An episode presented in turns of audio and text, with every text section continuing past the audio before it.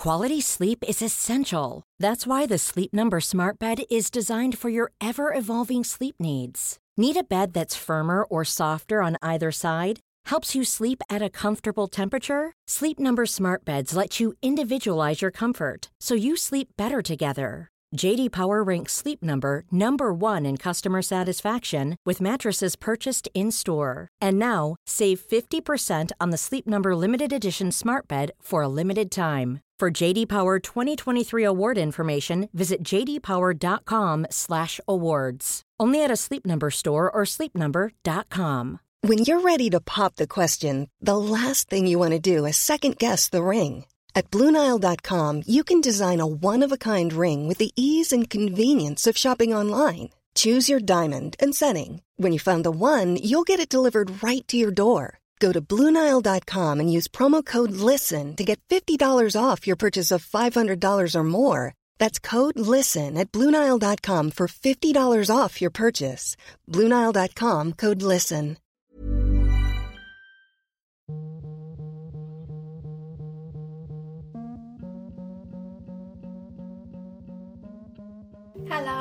Welcome to this week's episode of the Mum and Mama podcast brought to you by Golding Accountancy.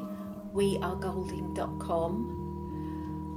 Hi, um, I feel a bit overwhelmed. Um, last week we put out the first um, part of my chat with my best friend Nicole, who has just kind of recovered from very long, a very bad cocaine addiction. And the first part of her story was kind of about the trauma she suffered as a child and her very, oh, her not very nice relationship with her mum, basically. This week, we find out about her drug addiction and some other incidents which led to kind of fueling her need to take drugs. Um, so it does get a bit um, more gritty, but again, she speaks very openly and honestly and comfortably about everything. Neither of us cry, which I was when we started talking, I was just like, oh my god, I'm going to cry because I am, I've been, obviously, I've been there every step of the way with her. When Amy Winehouse died, I was so angry because I was like, how the fuck can her family and friends stand by and let her do that to herself and not stop her? Why didn't they lock her in a room? And it wasn't until I then went through what I went through with my best friend, I realised that you can't do that. You know, you can't make someone stop hurting themselves. If they want to hurt themselves, they will hurt themselves. They have to want to stop hurting themselves, and you can't force that. They could have locked Amy Winehouse in a room for six months, but she would have had to have come out of that room eventually and would have had to have chosen not to drink anymore. So, yeah, it was um it was very hard watching her. It was like watching a car drive off a cliff in slow motion. I don't know if you've ever seen that film. Was it Braindead? Peter Jackson, like one of his first films, and there's like um, a man being chased by a tractor, but you know how slowly tractors go, so it's really funny because like he's running away from a tractor, but obviously it's really slow. But it's supposed to be like a horror film, but it's you know it's a spoof. But that's what it was kind of like. It was she was driving a car off of a cliff in first gear, but we couldn't stop her. But thankfully, she stopped herself, and I am so, so, so proud of her, and I will keep saying it forever because she's done it all on her own. Um, as, and you'll find out why. But yeah, we've had such an overwhelming response. She's had loads of messages from old friends who kind of knew a bit about what was going on, but not really the extent of what happened when she was younger. Um, and I've had a lot of messages as well from mutual friends and people that don't know her, that just know me, just saying how brave she is to talk about it and how well she talks about it. And the biggest thing for Nicole is the fact that we've always taken the piss out of her because I mean I think she has got well, she thinks she's got ADHD, but she's she's always forever asking me to proofread stuff for her because of her spelling and grammar and stuff because that's just not her thing, which is absolutely fine. But the amount of times she's been told she's articulate, she's buzzing. She's actually going to get it put on a t-shirt, so people can't take the piss out of her anymore. But yeah, it's it's really meant something to us to have this response, and I will encourage you, please, if to share her story because I think it's really resonated with a lot of people because I think especially in if you're kind of around our age, how big drugs are in the partying scene. I mean, in the city, in in a lot of work, in a lot of career paths, um, a lot of people do cocaine. It's it's a very um, accepted but not accepted drug. There's a lot of it about working in clubs. I've seen a lot of things, and yeah, I think I think this I think her story resonates with a lot a lot of people. So I would appreciate you sharing it. Also, if it's the first time you're listening to this podcast and you've come here because of Nicole's story, then hi, thank you. Um, and if you've enjoyed this, then I've had so many amazing chats with so many amazing people. A couple of weeks ago, I did one with my mate Sammy about the ridiculous dates she's been on. Um, I've had Gail Porter on talking about her life. I've had Two Girls One Shop podcast on, two girls that used to work in a sex shop and tell you about some hilarious stories that they've been through. I've had the amazing Jodie Keegans on, who was she suffered domestic abuse um, for a few years from her husband, and her story is unbelievable because, again, like Nicole, she kind of talks about what happens in a very matter of fact way. I mean, it's horrific. He did get put away for a long time, but it's how I wanted to talk to her because it's amazing how she's she's got over well she's not got over it but you know she she got away from him and she's getting on with her life and it's the strength i think that it's good to share stories of strength. That's why i started this podcast because i wanted to show that there is life. It, it can be good being a single parent you know it's not the end of the world and you can do it you know and i think that's important for people to kind of get that encouragement and hope. So yes please share this podcast and also subscribe because then you can uh, get all of them every week in your inbox. But anyway, I'm going to shut up now and let Nicole finish her story, and I'll see you in a bit.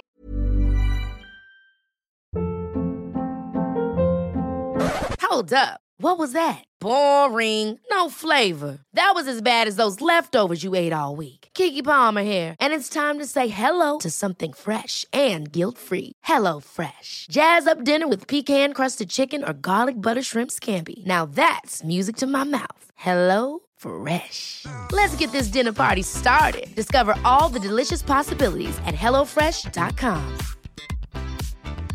Many of us have those stubborn pounds that seem impossible to lose, no matter how good we eat or how hard we work out. My solution is PlushCare. PlushCare is a leading telehealth provider with doctors who are there for you day and night to partner with you in your weight loss journey. They can prescribe FDA-approved weight loss medications like Wegovy and Zepbound for those who qualify. Plus, they accept most insurance plans. To get started, visit plushcare.com slash weight loss. That's plushcare.com slash weight loss. I'm Sandra, and I'm just the professional your small business was looking for. But you didn't hire me because you didn't use LinkedIn jobs. LinkedIn has professionals you can't find anywhere else, including those who aren't actively looking for a new job, but might be open to the perfect role, like me. In a given month, over 70% of LinkedIn users don't visit other leading job sites. So if you're not looking on LinkedIn, you'll miss out on great candidates like Sandra. Start hiring professionals like a professional. Post your free job on linkedin.com/people slash people today. Work. Work. So, when so you got pregnant when you were 22 with Josh. So when I and our other friends were going out clubbing and getting on it and getting up to all sorts, you had the kids at home Yeah. and you were never interested in drugs. No. I you used to like a drink. I love to drink. So from the very early ages, I'd say from 13, I drank a bottle of old English cider on Friday night with my mates. And I have never felt so. Um, what's the word I can use? Like I, the next day, I felt reset. Yeah. So the whole week, or like until you know, the whole pressure, I was able to drink a bottle of cider, not be myself for a few hours. Yeah. Have the most fun, sleep, and then wake up the next day and feel like a new person, and then do it again the week later. So that turned into every week, and I know that's normal behaviour of teenagers. Yes. Yeah, yeah, yeah. Yeah, well, I didn't think it was anything abnormal. Neither did my granddad. My mum didn't know what I was doing because I couldn't tell her, but my granddad did, and he didn't think he's, you know, he's a good Catholic man. He just Yeah. he even bailed me out a couple of times. Um, but that, looking back, it was more than just going out and getting drunk. because it was a way for me to handle my emotions Yeah. that I wasn't able to deal with because I was ignoring them. Yeah. And that just carried on. So having the kids was hard because I couldn't rely on that. But at the same time, when you're pregnant, you feel quite vulnerable and childlike, and you don't, you just a bit quiet, aren't you? And Yeah. You're a bit in your own little Yeah. tunnel world. So doing stuff like that didn't appeal to me because it was all about you know you're you're nesting. Yes. About yeah, somebody yeah, yeah. else. It Yeah. about me. Um, but as soon as they were born, I couldn't wait to just get back out. And it wasn't. I thought it was just because I wanted a good time, but I think it's literally what I needed. Were you aware then that of how drinking made you feel better, or did you just do it and not really think about it? It's just something I did. Yeah. Just something I did. I mean, I drank a bottle of red wine nearly every night when the babies were small. What when the did you? Yeah, I suppose you did drink quite a lot, didn't you? I used to go to bed and wake up and not know how I got to bed. Yeah. That no, that was that, that was later on because they were a bit older because Josh didn't sleep. No. I definitely drank a lot. Yeah. Um, But I I drunk a lot when Yeah. Lola was because it's fucking hard. And it's And not all a lot, a lot, but it's just a glass. What it's like your little treat, and it like your little, all you know. So I on think that's quite night, common. I did say this to you the other day. I was like, do you remember our Friday nights? Then when they were all in primary school, I used to pick them up on a Friday, walk into the baker's, get a bottle of wine for myself, come home and we had movie night. I was sitting with my wine. And I remember somebody come to visit me about seven o'clock and she went, Do you do this every week? And I was like, Yeah. What's wrong with that? um, but drinking That's quite a nice thing. yeah, it was. It, that's what I mean. It wasn't affecting me badly. Yes, yeah. then. Um, there was times I got a bit too drunk, but it was just all very normal behaviour. Yeah. It was when the drugs turned up. So what? Because changed. I remember when we used to go out, you were never interested in doing drugs at all. My mum told me if you did drugs, you'd die. Yeah. So she put the fear of God in me. Yeah. So when people used to do um, tabs of acid at Yeah. school, it was all about acid at school, and pills, I wouldn't do them. Yeah. I used to sit back and watch, make sure everyone was all right. The reason I didn't do them is because I didn't, I wasn't allowed. I, there was no opportunity for me to be in a mess because there was no one to look after me. Yeah. Like, and if my mum got a phone call saying Nicole's taken something and she's in hospital, she would have killed me before she made me better. Yeah. Yeah. Like when I got into a car accident and I phoned her and I said, "Would you come and pick me up?" And she went, "No, you shouldn't get in fucking cars with boys. It wasn't even our fault." Yeah. So I, I wasn't given any. Like it's the worst thing you could do is tell someone lies to make them not do something. Yeah. Because then I got to thirty and thought, no, you don't. yeah. They're all still alive. Yeah. They're all having a great time. So what was the first thing you did? Cocaine. It was the first thing. Yeah. Yeah. Yeah. And so I remember, because that would have been, I remember Cassius's christening, because your ex liked a bit. Oh, the, the one I went on to, yeah. No, Oh. no, no. Oh, the boy's the boy's dad. Yeah, he did. Yeah, he liked a bit, and it was prominent in our circle of friends. Yeah. But you'd never, you'd always abstain. But then something changed, and you were like, "Oh yeah, go on then, I'll have a bit." Well, very ironically, the final one of the final nails in the coffin for me and my ex, the boy's dad, was coming home on a Saturday afternoon after being at work, and he was on it. yeah, And Cass was one, and I chucked him out. yeah, Mean, it's very ironic now. yeah. It's very ironic, isn't it? Um, so I was very anti. I was Yeah. actually quite anti because I thought I thought it was a mess. I was very much like my mum, drug dirty drug addicts. I didn't raise you to be like that. You're not that person. yeah, um, you'll die if you do drugs. Like that's her. She's a very judgmental person. Yeah. So that was my narrative. yeah, Dirty drug addicts. Look at them. Like the seeing homeless people on the street. Look at the state of them. Like yeah, now, my opinion is completely opposite Yeah. because I've got my own very um, normal, yeah.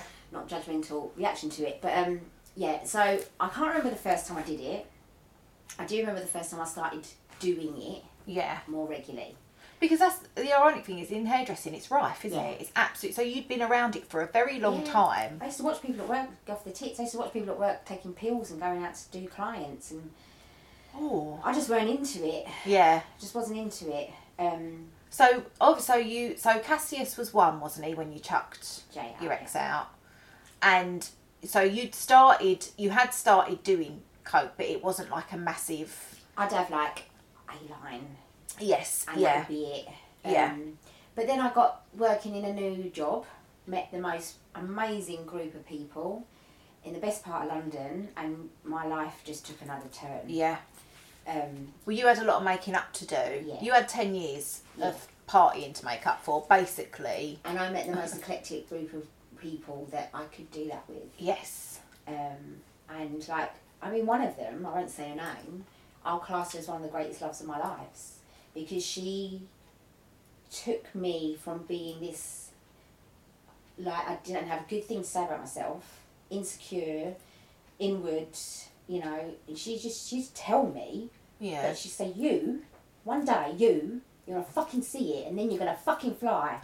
and it was just like my world was opening. My whole being was opening. My whole mind was opening. I was Yeah. having intense conversations while on cocaine, working out life. And I wouldn't say any of those points were bad. Honestly, I had a great time. You know, Yeah. my world was opening up. And I'm not judgmental on anybody who does drugs, and I'm still not anti. Well, that's probably the wrong thing to say, not anti, but they do cause problems. But they have places in people's lives, and you shouldn't judge on that. Yeah. How it's not, it's they can cause problems, and people have to deal with it. But judging is not the right thing to do. No. Um, but in hindsight, those years were probably some of the best that I had for myself Yes. Yeah. when it wasn't a problem. Yeah. So how long? How long do you think? When was the switch from the good party times to the actual? Fuck. This is. I had a couple of boyfriends. Well, I had one that I was seeing for a little while. I'm not saying his name. He lived in a different part of London, and he he'd been doing it longer than I had, and was having issues with it, and I was new to it. So I Yeah. would go to go out and have a good time and jump in bed at five in the morning and sleep. Yeah. Get up at eleven and go out with my dad. Yeah. I would do that and wake up and it'd still be going. Yeah. So I just started to see, and then we had a, it all fell apart with that. But what happened with that is I was doing it more regularly. It was becoming a bit. I remember him waking me up, going, "Yeah, have a bit more, have a bit more." Bill. It was just turning into a bit more. Yeah. And I kind of wanted to walk away from it because of that reason, and I did. But then um, I met somebody else. And I'm not saying his name, but he is. What can I say about those years? They were the best years of my life. He was one of the most wonderful people, but we were just two the same two coin two sides of the coin. Yeah. Same same side. Um, and we went on a, we went on a bit of a tangent. We Yeah. did. It was that's when it got out of control Yeah. um, because I was not able to control it because Yeah. I wasn't able to control him. I wasn't able to say no anymore. Yeah. It was it's when people still say it to me now. It's, it's when you're calling it in on a Tuesday night. It's always a Tuesday Yeah. night. Yeah. That is Yeah. the problem. Monday night, it's still maybe Sunday. It's when you're doing it on a Tuesday night, you go, what's wrong with me? Yeah. And we were turning into that. Yeah. And we was having the best time and then the worst time in the same night. Yeah. And it was, it was, and then what happened with that is all of my childhood trauma started to come up. Yeah. So that's when it got bad.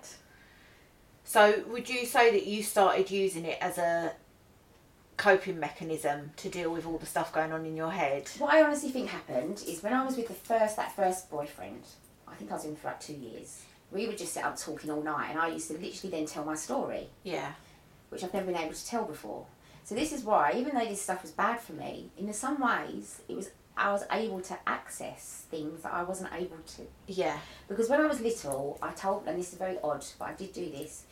When I was younger, I said to myself, "You're going to have to deal with this one day, but right now you're not." And I pushed it down. Yeah. And I just did it. And I knew that one day I was going to have to deal with it. And then all of a sudden it came. But it Yeah. came because I was using drugs and talking for like 20 hours non-stop, telling my story. Yeah. And then he would ask questions about it because it was so fascinating. Then when we broke up, you then go on to tell your story again. Yes. so then it got more intense, and then I couldn't control these feelings, and I found myself writing when I was Yeah. high. And I mean, the biggest one I did was a 20 page letter to my mum, yeah. and it was just coming like this. And um, I went upstairs and I've just written a 20 page letter. And the boyfriend then went, Yeah, he was sober and in, bed. Yeah. And I'd threw it away, I didn't even need to look at it. But that's that was when Yeah. once once that starts coming up, you can't stop it. Yeah. And everyone thought that was just my problems because of drugs. And the drugs weren't helping, but actually I was dealing with complex post traumatic stress disorder. Yeah. So then the drugs become my go to. Yeah. Um, and then I started to shut myself away. Yeah. And just drugs became more cocaine became my friend. So at the worst of it, how long do you think you didn't? What was what was your longest stint? Do you remember? Of doing it. Yeah. Well, I I was not a daily user. I was a binger. So, with where I'm at now, this is very relevant because I'd spend three four days picking my life back up, Yeah. and then spend the next three days off my nut. Yeah. And being off my nut was all I wanted to do. Yeah. But then the other three or four days, I needed to pick my life up. Yeah. So in every aspect, I was um, I wasn't focused. Yeah. I was distracted, Yeah. and that is the coping mechanism. Yeah. Because now I'm sober, it's now I'm coming up to the ADHD, Yeah. and it's all masking. But even though I had that going on, which I probably had all my life, and no one's ever recognised, um, I was also dealing with PTSD. Yeah. And PTSD is a very odd and unusual thing to cope with because you get reoccurring flashbacks Yeah. and you can't stop them.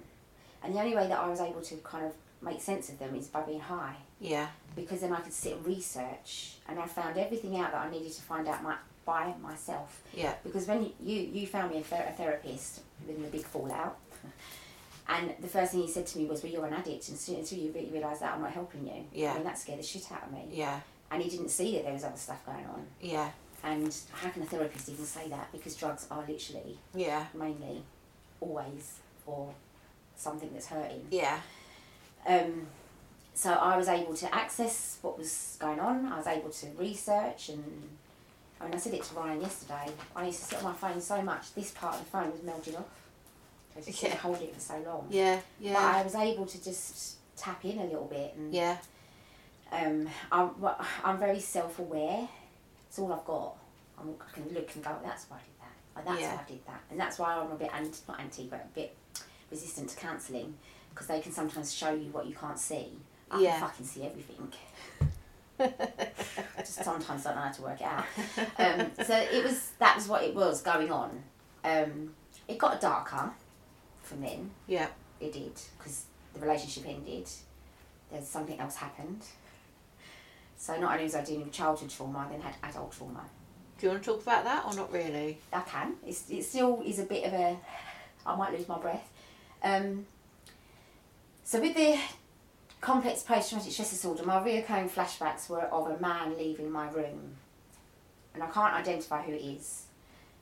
But me and sex have always been a bit odd. Yeah. And I don't know if something happened there, but that was what was reoccurring. And I also do know that um, he asked me to kiss him, because I remember that it was I was about eleven, Yeah. and he asked me if I'd ever kissed anybody, and I said yeah. he went who? Who? And I went Simon Shorter. he went well kiss me how you kissed him, and I remember it being wrong, and I was like no, and he went if you don't, I'm gonna do something, and I went well, I- and I remember going I'm gonna tell my mum, and he went I'm gonna tell my mum and I just went off up to my room. So I knew it was wrong, but I didn't tell my mum because I knew she'd kill him because Yeah. of the fighting. Yeah. And then with the second man, was giving me doused aftershave card, Yeah, and I had yeah. no idea why. Well, this one, um, I was an adult. I'd had Josh. I don't know if I'd had Rudy. I think I just had Josh, and I was got a phone call saying, um, "Has he ever touched you?" And I was like, "What? Has has so and so ever touched you?" And I went, "No. Why? Why are you asking me this?" Something's happened, right?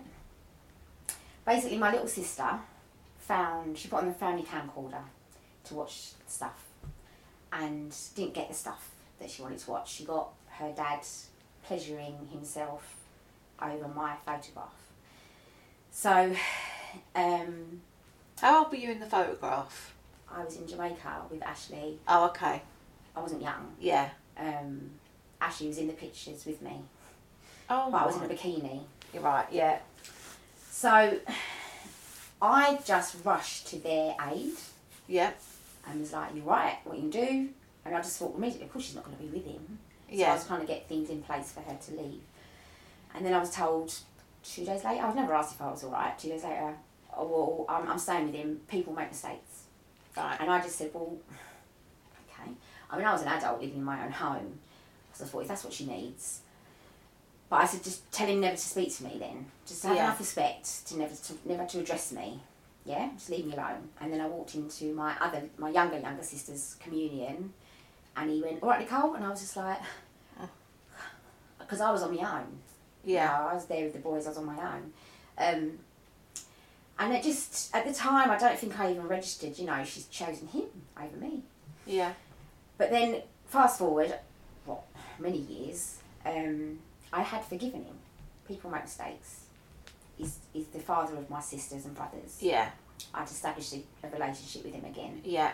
And then, um, Well, you were forced to, yeah, really, weren't you? yeah, I felt like I had to. Yeah.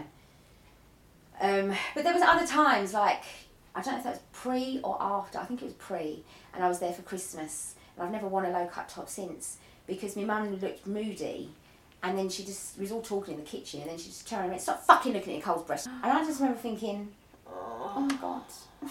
Oh my god! I've never worn a low cut top since. I don't Yeah. like wearing them because of that reason. Yeah. So there were lots of weird things. And then fast forward, oh, I was 38, so a long time.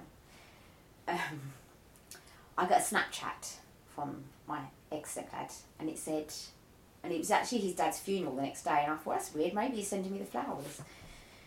Now, I'm not saying I was all peace and love, I was high at the time. Yeah. Yeah, so I was. But I was I was able to look hard. I was able to still function Yeah. then. You would never have known. So I opened it and it said, um, "Do you want to make some money? But I've got you got you got to promise me you won't say anything." So I was like, "I can't promise that. What what are you Yeah. talking about?" So there's a few Snapchats.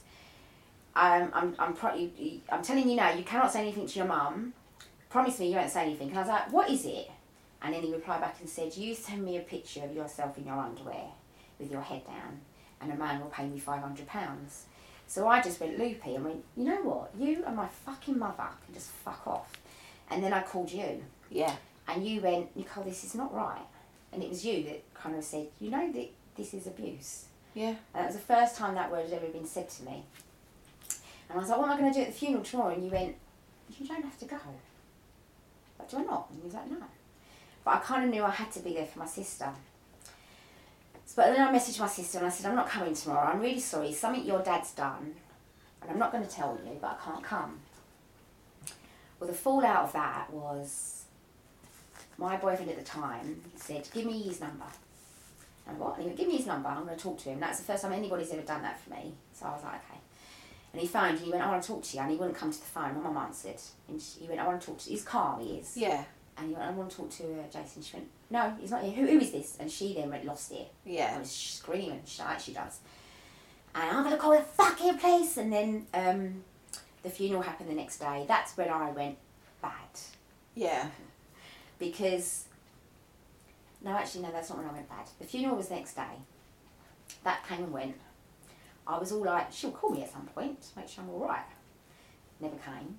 And then about four or five days later, I was walking to my brand new job, which was supposed to be my brand new start from the breakup, from my old job, from my old lifestyle. I wanted to give it all up. Yeah. I, get, I was in this wonderful new salon. It was a brilliant salon. One of my first weeks there, and I was walking to work, and a, a, a voicemail flashed up from one of my old friends, and he was the only person who ever listened to voicemails. So I listened to that voicemail, then it said, next new message. And it was the message from the same night.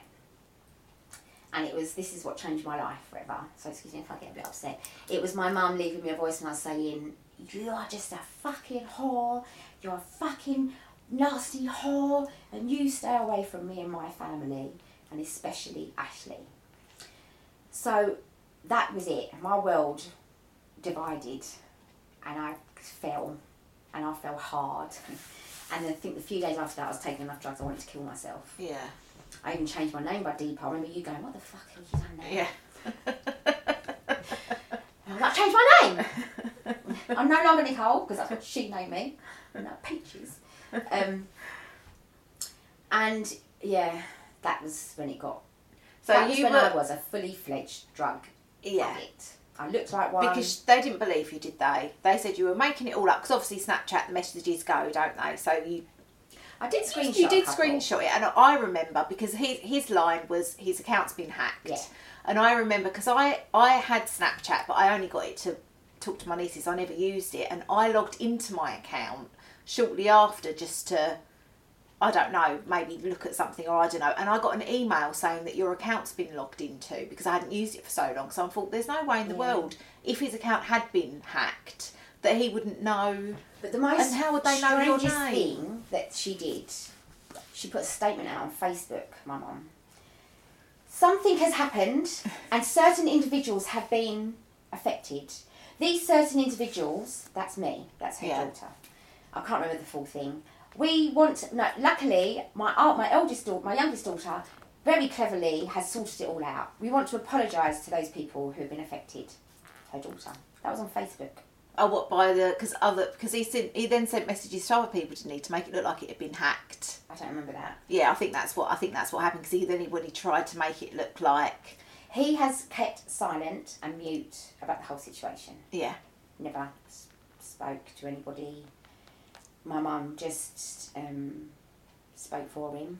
yeah And for so I was 38, and what, 41 she walked back in my life. So for three years, yeah when he left her. yeah I need you. I miss you. You're my friend. so but so after that happened then that's when it went bad That was when I was on my own. yeah and I was. My dance teacher recently said she had tears when you posted something because when I say I had a drug addiction, people just look at me and go, yeah "All right." I had a drug addiction. I used to lay in my bed for three days straight, snort, snort, sniffing lines and vomiting into a bowl, mm. and I lived like that. yeah And raised three boys around it. yeah I mean, it's disgusting what I did to them, but I talked very openly with it. Joshua, my eldest, you know, there's always there's going to be repercussions I'm going to have to deal with. But, Yeah. But there's, it, no, I'm not saying it's not my fault. I could have handled it better, but I, I, I didn't have the tools. yeah I didn't have the tools. I didn't have the self belief. I didn't have anything. I just couldn't see a way out. Um, and in, in some ways, I wanted to die. Yeah. know, I wasn't trying to kill myself. I wanted it to all just go. But then you just get to what I did. I was. I mean, I did everything. I went to NA. I went to. What? I did loads of different stuff. So much different stuff. I was always trying to claw at finding Yeah. something to help me. But I just thought I'd find something and it would switch off, and that's not the case. yeah Um, but it, it got what to the point. what made you stop what was it what was that turning point because we we it's been nearly six years we did an intervention that's that was nearly six years ago Yeah, and that that was me- probably halfway I didn't even see that as an intervention. I just thought it was you lot fucking give me a hard time. and you brought my mother along. I remember the first words I said, "What's she doing here?" So it it was scary for me that intervention, but at the same time, I'd heard her sitting there going, "You know, I said I'd take you for help. I've asked for you to come and get help because you need help Yeah. with me. Yeah. It's very hard yeah yeah yeah be told that you're crazy from the most craziest person that you know." yeah and she's crazy, but I can't hate her for that. Um, and that's why I kind of agreed to do this now because I was always too scared of her being upset. This is nothing to upset her. These are just Yeah. facts. yeah Uh, but what made me actually stop my kids? That was always the reason why I was trying. yeah I was never um, a drug addict enjoying myself. yeah I was always when I used to call your sister and my other best friend Sarah. I I think about you now. I used to go out on like a Friday night, or I used to go, I used to go anywhere, a wedding, anything, a date, and I go, it happened again. Like it was a thing that I couldn't control. Yeah. And then I kind of realised if I want this to stop, I'm going to have to stop going out. I had Yeah. to change. And I just grew up a little bit. And I'm not going to lie, the pandemic and lockdown has helped yeah um, it could have, it, I'm not saying it's probably going to help everybody, but it took my social situations away, yeah which gave me a break that now I can go out, and it's still tough. I mean, I don't really like to say that too much because I don't like people knowing your weaknesses too much, but it's still tough. Like, I, I don't like going out and coming home. There's something weird about just coming home. Yeah. I've always had that issue. I don't know why, but I'm getting there, you know. And I don't. I no longer go to anything as my go-to. yeah Um, and I am sober, but in my own way because I don't do things how everybody else does. But, you know, I've got my views on how you can live your life as a sober person, and my my sobriety comes from the fact I don't use drugs like I did. Yeah. I mean, I still say never say never, but I do know I won't because I don't want to. I don't like the feeling it gives me. It's Coke's a funny one because it's not actually that nice, but No, you just when just- you do it, you just feel like you need to do it more. well, we're going on to now being referred to an ADHD referral. Yeah. I've been researching people with ADHD tend to fall into drug addiction. A lot of people with mental health. Yeah. That, that, that, it's not particularly just mental health, it's neurological. I don't even know if I do have it, but very likely. Yeah. Um, but they can't stop taking drugs. Once they start, they can't stop. Yeah. And I, that's, I just couldn't stop. Yeah. Didn't matter what I was facing, going to church. I still would carry on taking drugs. Yeah. Because it wasn't, I wasn't doing it to be fucked. It was just something I had to keep doing Yeah. couldn't stop. Once I started, I couldn't stop, and then that that's what got ugly. Um, you know, people always think, "Oh, I just wish I could go back to if anything, alcoholics, anything." If you think back to the beginning, you think, "I wish I could go back to that," and I think that's the part that you keep in your brain, the fond memories.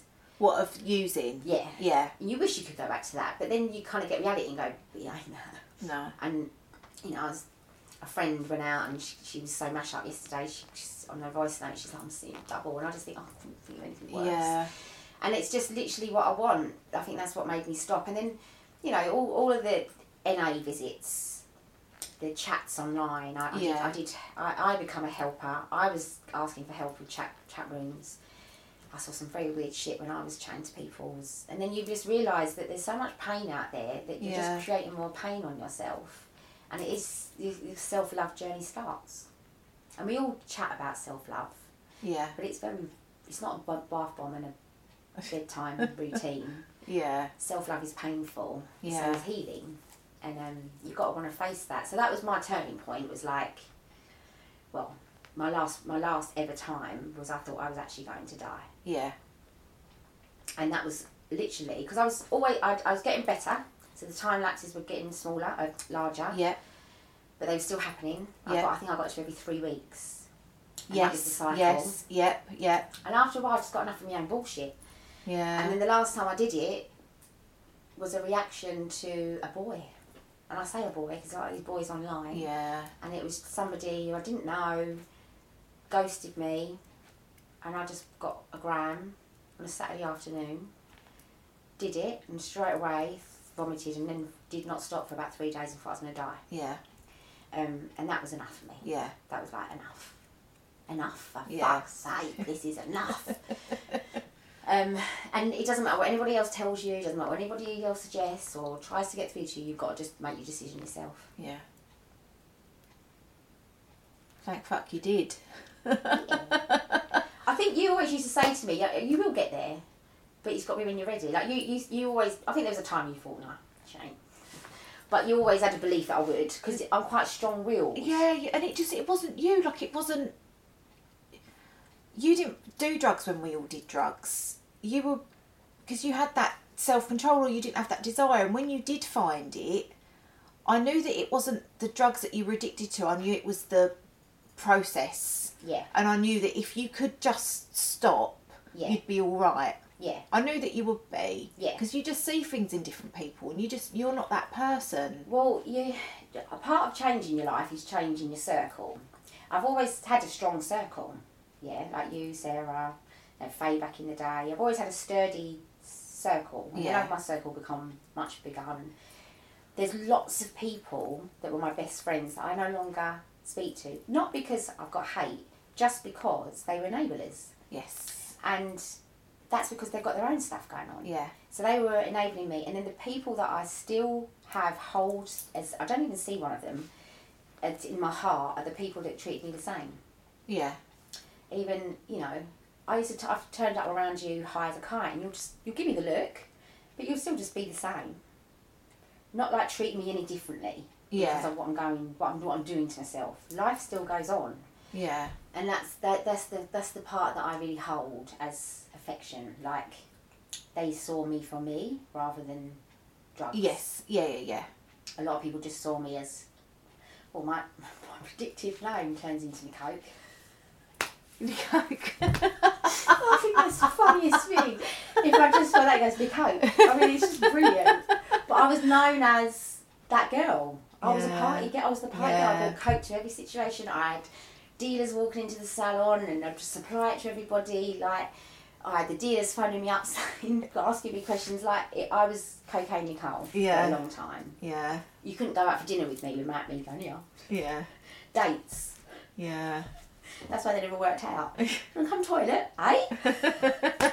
yeah, I bet that.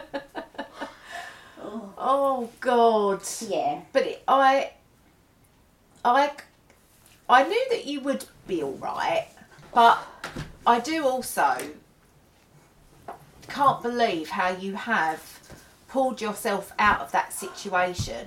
Like I remember, I remember walking to the gym and I looked at my phone and I think I had an eight-minute voice note from you.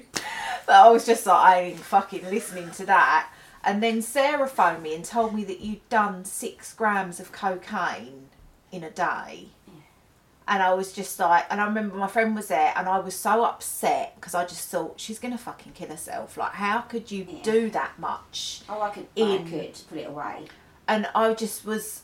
I mean, that, that's half the problem. Towards the end, I'd, I'd buy one, I'd do three of three lines without talking graphically, but that's how it gets. Yeah. And then you just go, well, then oh, I've got to get another one.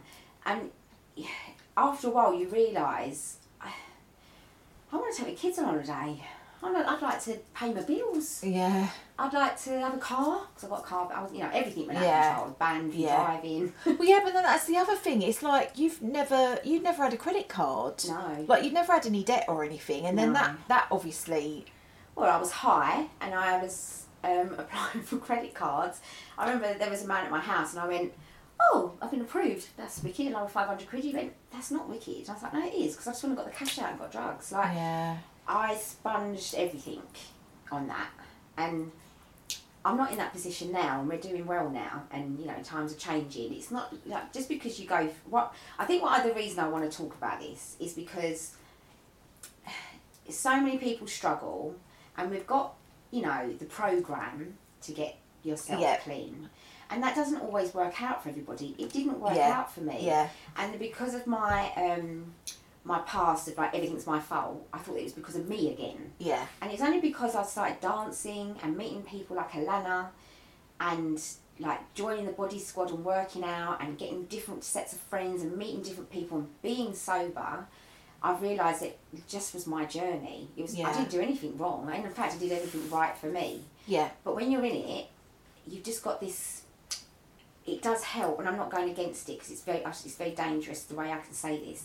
But it, it's not just a disease, yeah, addiction. It is a dis. You are at dis-ease. Yeah. That's the point. Yeah. You're at dis-ease. It's not a disease that can Yeah. be cured, and that you attach to the. You know, I've got a disease.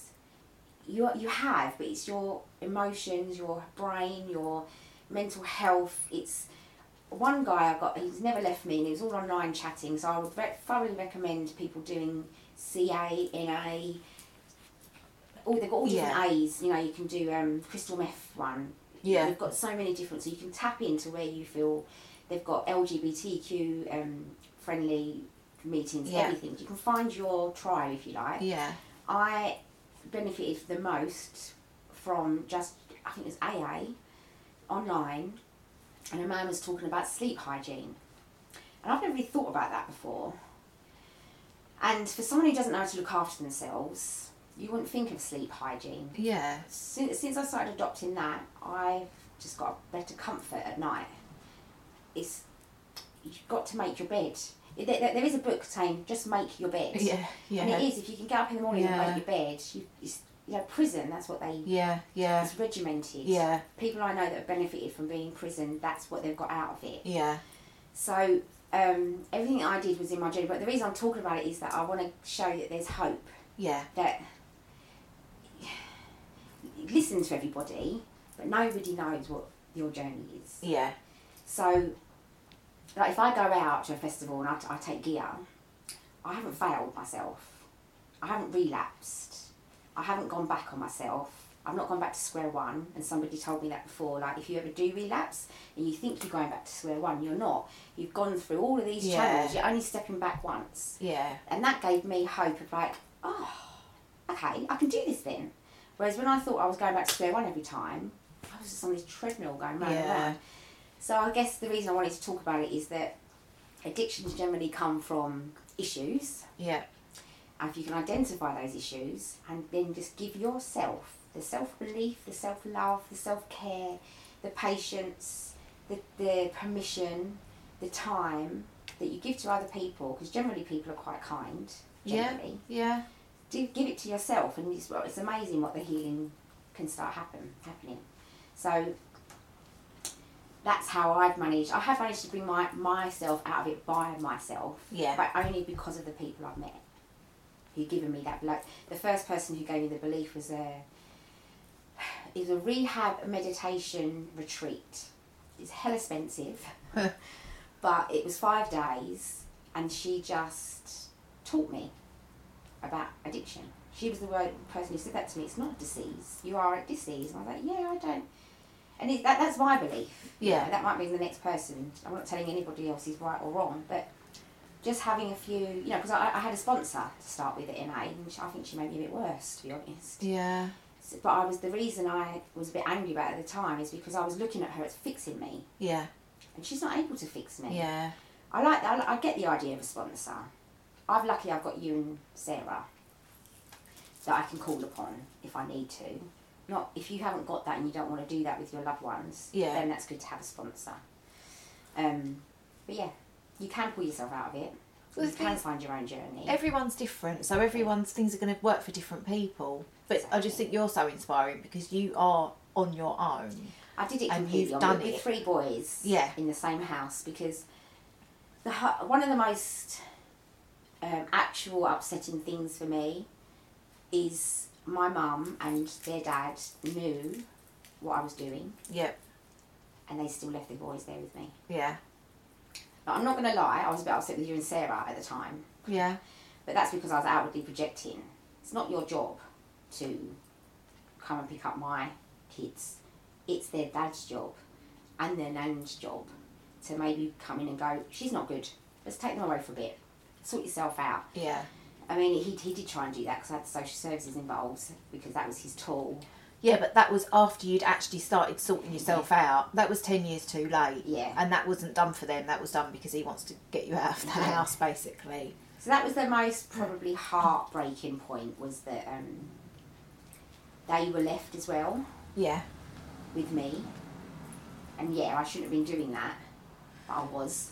I did think it was it was hard because you don't know what to do for the best because I just I didn't know what to do. And that's I didn't know what to do. When when you're hurting, you project. So you, you know, I remember saying she was supposed to help me. She didn't help me. Like you just you become that person. Yeah. And that's just a part of healing and part of recovery. Yeah. Is you're looking and you're projecting, and then when you stop doing that and you put it on your inwardly, you can start to look at ways of healing and then understanding that because you think of healing as like a lovely journey, and it's not Yeah. it's like a scab. You fell over, you cut yourself, yeah? You've got a really big scab on your knee. You must remember that when you was a kid. Many Yeah. times you sit and pick at it and then Yeah. again? For and then, it, then you end up with a little scar sometimes. That is healing. Yeah. That is healing. And yeah. Um, it, it, yeah. It's, it's possible. Even on your own. Yeah. You just, it's finding your own tools so that I mean, I I don't even know what my tools are, but I've got them. That's the thing. I'm not very good at kind of saying this is what I do to make myself feel better. You're strong. I think it's your strength, your inner strength. Yeah. But when that takes a battering, Yeah. that's what's scary. So that's what I've, that's what's always carried me, just being strong. I was just strong. Yeah, yeah, yeah. So when that that got knocked, I had nothing else. So I am strong, but I'm not that strong actually. It's it's actually very empowering to go. I'm not really that strong. I'm quite sensitive. I take everything to heart. I think everything I say is wrong, and people don't expect that from well people that know me that don't know me. I was chatting to somebody the other day, and she's not long had a baby, but she knew me for all while I was her manager in uh, the salon uptown. And she was saying something about the state of her body, and I said, please don't. I've always felt this about my stomach. Yeah. And she went, How weird, I just looked at you like you was the most confident person ever. And I'm like, Wow, that I used to think about my stomach twenty times an hour. Yeah. So it's weird it's it's amazing what people can mask. Yeah. But now I don't mask it, I am just who I am. So I'll say what I say and I mean what I mean. I do still have sensitive moments, but um, not as much as before. Yeah. So that's what's got me through. And you're able to talk about everything. Well there's no shame. Yeah. do not feel shame for anything that you've done. Like, sometimes I turn my stories into a bit of banter, and I think it could be uncomfortable for some people. I don't give a fuck. Like, I did lay in my bed for three days vomiting, lying, ugh, Oh, lying, ugh. That, that was my life. Yeah. But that's what I did, so why would I be ashamed of that, you know? It's Yeah. something I did. Yeah. And it, that's where I was, and that, that's where I am. But I Yeah. wouldn't be where I am now Yes. Yeah, I yeah, hadn't yeah. gone through Yeah, that. And totally. same with my mum and the childhood. I thank her for making me, because I wouldn't be who I am now. Yeah. So I thank her for making me.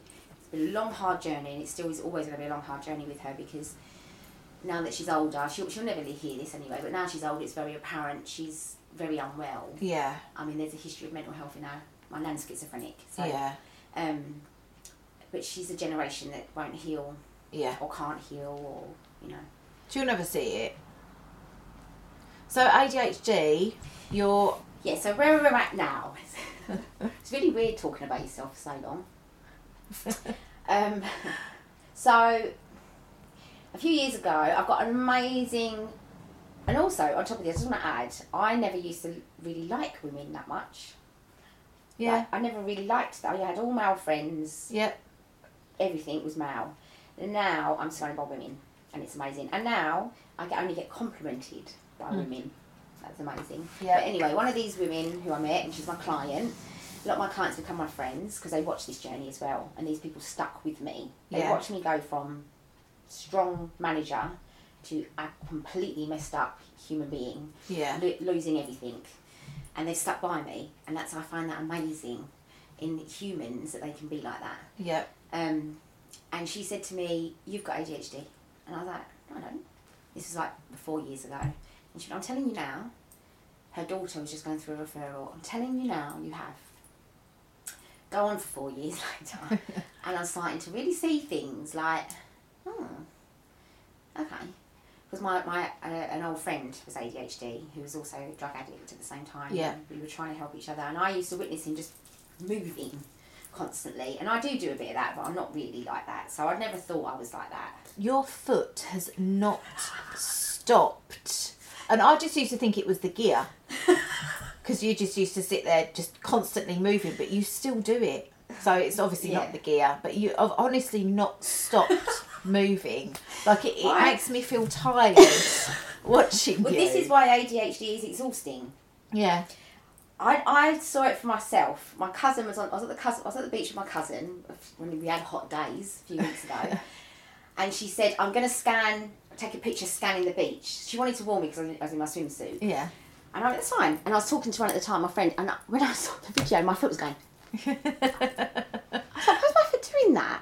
But that's obviously just what I do. Yeah. So you don't get any help in this country. Well, I don't even know if you get it in other countries. You just don't get any help.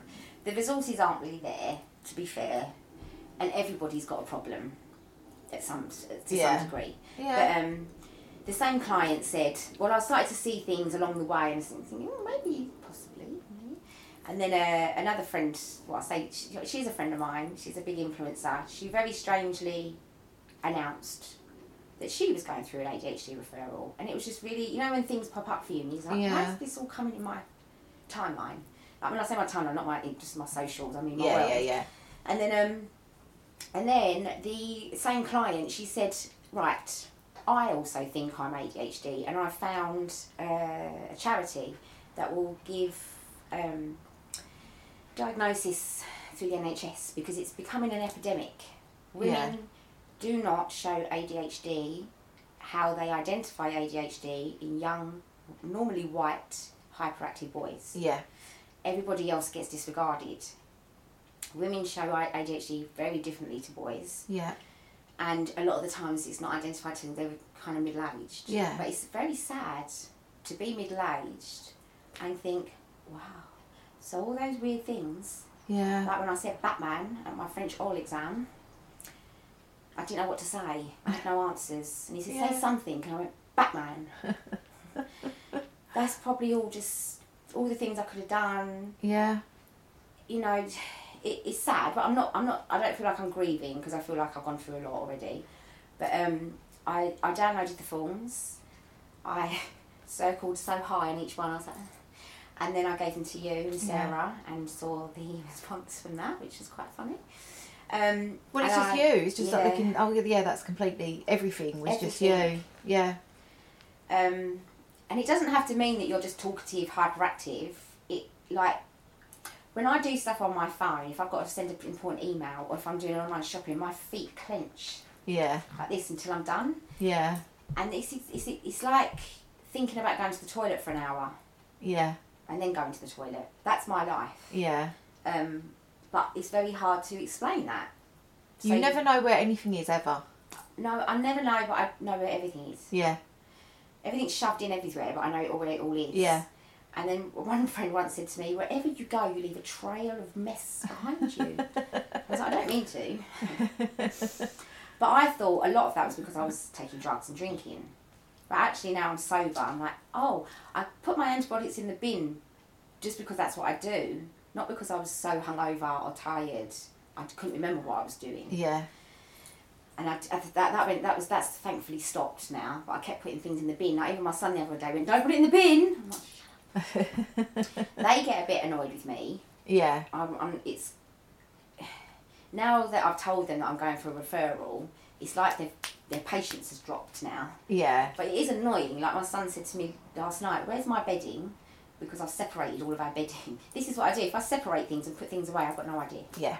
So I've separated it and put it away because we've all got different size beds now. And I was like, I actually have no idea. And he just looks at me like, oh, for fuck's sake. and then goes to bed in his non-made bed. um, so it, I haven't got a diagnosis, but it's very apparent that I probably am ADHD. Yeah. It's just now they'll be able to identify. I didn't know there was different versions. You could be high in impulsivity. It, the feeling of being overwhelmingly bored, but increasingly stressed of how much you've got to do is Yes. my life. Yeah. Yeah. Yeah. Yeah. That's my life. That day. sums you up Yeah. perfectly, I think. Exactly. Yeah. I'm tired of it. Yeah. So what were you? What What do they do though for They it? can medicate you for it. Okay. So they can balance you out. I mean, I Yeah. have no idea. I mean, Yeah. I think the medication is quite strong. I'm going to have to look into it. Yeah. Because I'm not unable to live. I'm able to function. You are. You don't want to be. You don't want to take anything that's going to knock you out. No. You don't want to lose your Nicole. No, and the thing is, I quite love my mental brain. Maybe it'll just be stuff that you can do. There might be foods that you can't eat. Do you know what? Sugar and ADHD is probably the enemy. And Yeah. I think I function only on sugar. Yeah. Um, yeah. It might be hard, but I'm sure there is stuff. Just by What about I- CBD? Have you done, have you got into the CBD stuff? when I did CBT, CBT, CBD is um, oil, isn't it? Yeah. Oh, you mean take putting the oil in your mouth? Yeah. Well, I just have I just. I know you. I know you do, but that but that's got the other stuff that is gonna not help you because it's a stimulant, isn't it? Yeah. The CBD stuff hasn't got the whatever it is called Yeah, I, that exactly, makes you- can't remember. stoned. What's What- CBT? so- oh, the C- CBT is a f- the sort of form therapy. of therapy, Yeah, and they do yeah, say course, that yeah. for neurological stuff, it's it's amazing. Yeah. When I went, I just thought she was questioning me, but that's what is what CBT. is. yeah. Um, she wasn't very good either. Um, I walked out of her house. Right, this is how I was. I walked out of her house, up her garden path, and called my dealer because she was asking me about cocaine too much in the therapy session. She just wanted me to. That's that was Yeah. me to make. No, I just thought, can Yeah. you believe I'm paid fifty quid for a therapy session? I've even got out of a gate. Yeah. You're around? um, so I might go back to CBT, but CBD, yeah. Um, there is a uh, there's some great people now I follow. When I talk about social media, it could sound a bit um, flaky or a bit like jumping on a bandwagon. But honestly, if you find the right people, Yeah. they help you and educate you. So, like when I showed you the different slides for dyslexia to the other one, Yeah, yeah, you yeah. was like, yeah, but it's just easier to read. But they actually commented on it and said, but we can't read the second ones. We Yeah. can only read the first ones. Yeah. So it's all just about. And there was a couple of memes where I mean, Sarah, bless her, she gets it every week or was. I'd leave the supermarket almost wanting to kill myself because it was so stressful. Yeah. And then I read a meme where it said, people with ADHD when they leave the supermarket, they hear the whispers. Thank fuck she's gone. And I was like, yes, that's how I feel. Just because I call so much stink every time I go. Can you open the checkout? 'Cause I can't wait. Oh, really? I cannot wait. I have no patience. So if there's three people over there working and there's one person to check out, I'm not, I'm not in this. And I just go off and then I go and get them. yeah. Um, I don't know what else to say now. I think you said enough. but I do just want to say I'm so proud of you. Thank you. I'm proud of what myself. good, and you fucking should be because you've you've done something which most people say is impossible. But that's what I wanted to. That's why I wanted to come on and talk. Yeah. Is that drug addiction doesn't have to have a face. One of the things everyone ever, always used to say to me, even at NA when I went and told my story, but you look good. Yeah, yeah, Drug addiction doesn't have a face. Just because someone looks all right doesn't mean they are all right. yeah, And just because you might not go want to go to the meetings six times a week, or whatever you way way you choose it, it's possible. yeah, And don't look at anybody else. Because what, what you can do when you're struggling is look at how everybody else is doing it and go, well, she's doing better than me and he's done that. And why can't. I remember sitting at a meeting and she, the girl next to me, I mean, you're not supposed to talk about it, but I will. She was a um, crack cocaine Yeah. addict. And we both went for the first time the first week. I was unable to stop and I was still on it at the next meeting. yeah, And she'd stopped, she was seven days in. And I remember just looking around thinking, happy, and Yeah. it made me not want to go. yeah, Um, so I think that's why I wanted to just talk and say, "D- d- fuck everyone else, don't look at anyone else. Literally just put your one day, one foot in front of the other. You know, all those, the sayings is whatever that, I can't even remember it, you know, not about tomorrow, it's about today. And yeah. I used to say, but yeah, but what if I get going later then? That's still today, or I don't I have an excuse for everything. Yeah. But you, you can get yourself out of it. Yes, you can. All right. Well, thank you very much. You're welcome. I'm going to stop tapping my foot now. Stop tapping tapping your foot.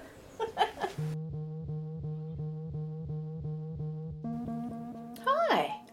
Well, yes, so I hope you are okay after listening to that. If you want to get in touch, please do. Um, I've tagged Nicole, so you can message her as well. Uh, I don't know what else to say. If if you haven't seen my other project, the Epic Epic Epic, I can't speak. The Epic Mum Chat. Um, if you have a look through my socials, you'll see links, and also if you go onto YouTube and type in introduction to the epic mum chat i'm doing a series of talks with the epic life coach nikki who is a former guest of mine giving advice to um, single mums basically on how to deal with your ex-partners and being a single parent in general. She's wicked and it's a right laugh. We have a right laugh.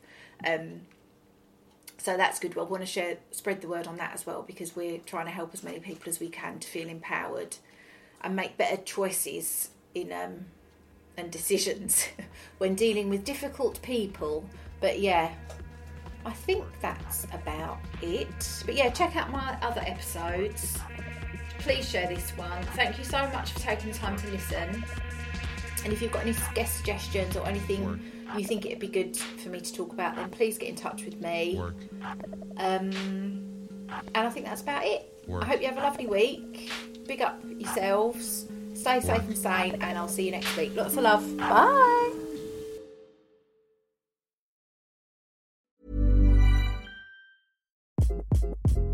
Hi, this is Craig Robinson from Ways to Win, and support for this podcast comes from Invesco QQQ, the official ETF of the NCAA. The future isn't scary, not realizing its potential, however, could be.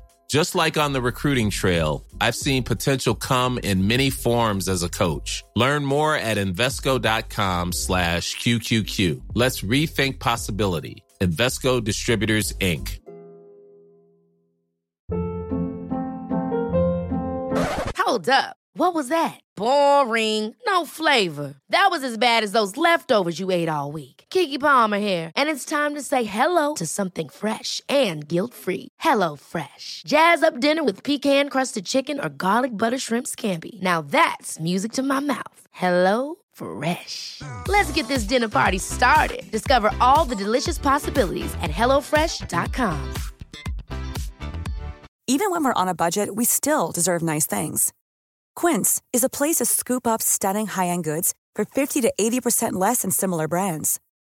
They have buttery soft cashmere sweaters starting at $50, luxurious Italian leather bags, and so much more.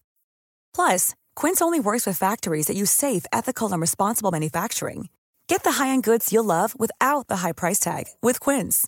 Go to quince.com/style for free shipping and 365-day returns.